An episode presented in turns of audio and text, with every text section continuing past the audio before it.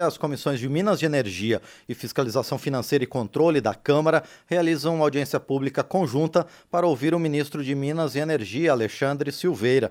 Entre os assuntos que vão ser debatidos está o recente apagão de energia elétrica que atingiu 25 estados e o Distrito Federal e pode ter afetado quase 30 milhões de pessoas. A presidente da Comissão de Fiscalização Financeira e Controle, deputada Bia Kisses, do PL do Distrito Federal, uma das coordenadoras desse debate, é quem vai conversar conosco agora aqui no painel eletrônico. Deputada, bom dia, obrigado por estar aqui no programa. Bom dia, é um prazer estar aqui com vocês. Um abraço aí para toda a audiência da, da Rádio Câmara. Deputada Biaquices, os motivos do apagão ainda estão incertos ou já é uma, uma certeza sobre o que aconteceu?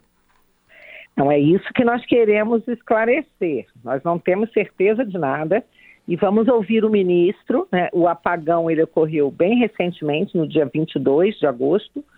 E hoje, dia 29, nós vamos ouvir o ministro em duas comissões, a de Minas e Energia e a de Fiscalização e Controle. Eu creio que há muito a ser esclarecido, até mesmo porque o ministro, quando ocorreu o apagão, se precipitou e quis culpar a desestatização da Eletrobras pelo apagão. Então, isso não é aceitável, afinal de contas, a União ela é acionista com 30, mais de 34% das ações e uh, é, a gestão da Eletrobras, né, nesse caso, está sob o governo Lula. Então, essa velha prática de querer culpar o governo Bolsonaro por tudo que acontece, né, a gente precisa que o ministro venha esclarecer e assumir a responsabilidade pela sua parte. Uh, deputada Biaquices, depois o ministro falou que o apagão teria ocorrido após uma sobrecarga nas redes no Ceará. Isso também não está definido ainda. Isso precisa ser melhor esclarecido. Sim. De fato, ele disse que exatamente por parques eólicos né, no Ceará né, poderiam ter gerado essa sobrecarga. Isso precisa ser esclarecido, né? Então, assim, é, segundo o ministro, o apagão ocorreu por uma subsidiária da Eletrobras no Ceará. Isso já havia sido antecipado até por algumas, é, alguns veículos de comunicação, mas a gente quer ouvir o ministro para que ele traga é, esclarecimentos mais objetivos, concretos, para os parlamentares que têm esse, esse é, dever, esse poder, dever de fiscalizar. E, deputada Biaquices, esse episódio que aconteceu, que deixou milhões de pessoas sem luz em todo o Brasil, demonstra a necessidade de haver mais controle e mais fiscalização sobre o sistema energético brasileiro? Com certeza. Né? Nós precisamos evoluir bastante ainda. Nós temos aí, é, já tivemos vários apagões na história do Brasil. Esse não foi o primeiro, o maior dele ocorreu em 2009, em 18 estados, né? E cidades, inclusive do Paraguai, também foram afetadas, e quase 60 milhões de pessoas naquela época ficaram sem energia elétrica. Então, a desestatização, ela foi feita exatamente para melhorar. Né? O Congresso, ele votou por isso, para que o sistema possa melhorar. Então, não dá para ficar culpando a desestatização, sendo que problemas como esse ocorreram em 2014, né? ocorreram em 2009, ocorreram várias vezes anteriormente, anteriormente à desestatização. Mas, deputada Bia Kicis, ainda assim não é questão de desacreditar o sistema, né? Porque o, o Brasil possui uma das gerações de energia mais sustentáveis, mais limpas do mundo, não é, deputada? Nós não temos que desacreditar o sistema de forma alguma. O Brasil já caminhou muito. Nós somos realmente um país continental, né? Mas a gente tem que aprimorar cada vez mais o sistema. É por isso que é preciso identificar as causas, as causas reais, não tem que politizar esse Perfeito. assunto. Não é? O grande problema é quando a gente vê uma tentativa de politização. Isso não vai resolver nada. Então, nós queremos ouvir o ministro e esperamos que ele traga dados técnicos para trazer esse esclarecimento ao Congresso e à população. E, deputada Bia Kisses, quais outros temas devem ser tratados também com o ministro Alexandre Silveira? Bom, existem vários requerimentos, né? não são só o, o, o, não é apenas o meu requerimento. Nós temos de outros parlamentares, como a deputada Silvia Wayampi, nós temos o deputado uh, Kim Kataguiri, nós temos também do deputado Dair Cunha, e dentre é, esse, essa pauta, né, nós temos questões sobre a política de paridade internacional do preço do petróleo, a compensação financeira pela exploração mineral, renovação de concessões e distribuição, a situação da Agência Nacional de Mineração, a exploração de petróleo na Foz do Amazonas, a nova Lei Geral de Energia no país, o papel das hidrelétricas e termoelétricas na segurança do sistema elétrico brasileiro e, claro, o recém-apagão ocorrido também. Agora, por exemplo, essa questão aí do, do petróleo, né, da política de paridade, a gente está vendo o que está acontecendo.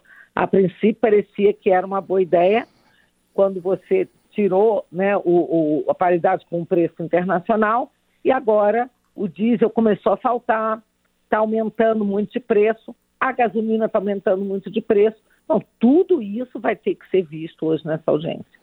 Perfeito. E, deputada Bia Kicis, agora mudando um pouquinho de assunto, a senhora também está relatando é, numa comissão especial o, as regras, a mudança nas regras sobre a perda de nacionalidade brasileira. Qual é a importância desse tema e por que é necessário haver uma nova regulamentação sobre essa questão transnacional? Esse é um tema super importante, é a PEC 16. Ela já foi aprovada no Senado e a gente acredita que hoje a gente possa já aprovar o meu relatório na comissão especial e levar a plenário para rapidamente ser aprovado e promulgado pelo presidente do Congresso. O que acontece é que o artigo 12 da nossa Constituição, ele prevê que o brasileiro que adquire uma segunda nacionalidade, ele pode perder a nacionalidade brasileira, à exceção de duas hipóteses, que é quando o Estado, o outro Estado reconhece a nacionalidade originária, como, por exemplo, os filhos italianos, filhos Sim. de portugueses, né? E é, quando é, o brasileiro que mora em outro país é obrigado a adquirir a nacionalidade daquele país para poder permanecer lá, por exemplo, para trabalho. Então, nesse caso, já existe uma exceção. Agora, nós queremos mudar a Constituição para que o brasileiro possa adquirir uma segunda nacionalidade sem correr o risco de perder a nacionalidade brasileira, a não ser que ele próprio requeira, ele mesmo queira deixar de ser brasileiro. Ele vai ter que requerer ou em caso de fraude no processo de naturalização. Tirando essas duas hipóteses, né, o brasileiro não perderá a sua nacionalidade. Isso é muito importante porque nós temos milhões de brasileiros fora do país que saem do Brasil, mas o Brasil não sai dos brasileiros, continua né, no coração, nos vínculos familiares, nos vínculos afetivos da, com a terra. Muitas vezes o brasileiro sai para tentar uma vida melhor, não porque ele não, não gostaria de ficar no Brasil ou não ama a sua pátria. Então, esse, essa PEC ela vai representar uma grande melhora na situação dos brasileiros que estão fora do país. E lembrando que somente aquele brasileiro que quiser deixar de ser brasileiro deverá requerer e ficar sem a nacionalidade brasileira. E ainda assim, essa renúncia poderá ser revista se ele depois mudar de ideia, se arrepender. Nós temos milhões de brasileiros que, ao saber dessa PEC, entraram em contato conosco, estão ansiosos por essa mudança e nós estamos aqui exatamente para atendermos a esse clamor dos brasileiros que vivem fora do Brasil e dos seus familiares aqui. Deputada Bia Kicis, esse tema passou por diversas discussões a partir do seu trabalho de elaboração do parecer. É, é possível a gente ter um consenso ou uma ampla maioria pela aprovação?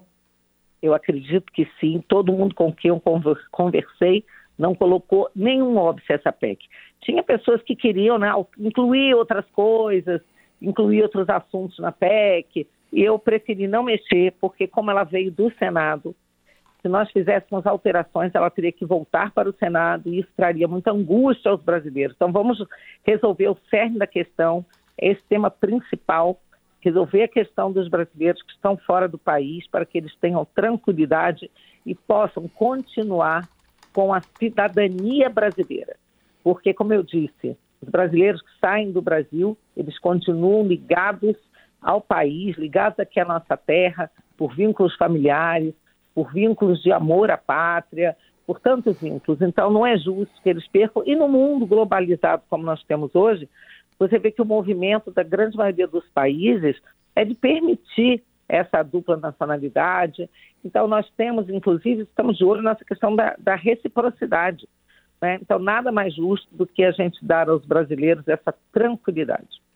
Muito bem, agradecemos então a deputada Bia Kisses, do PL do Distrito Federal, que conversou conosco sobre dois temas: a vinda do ministro de Minas de Energia, Alexandre Silveira, aqui à Câmara dos Deputados, para falar em duas comissões, uma delas a Comissão de Fiscalização Financeira e Controle, presidida pela deputada Bia Kisses, e também o relatório da deputada sobre a perda de nacionalidade, razões para a perda da nacionalidade brasileira. Deputada Bia Kisses, mais uma vez, então, obrigado pela entrevista aqui ao painel eletrônico.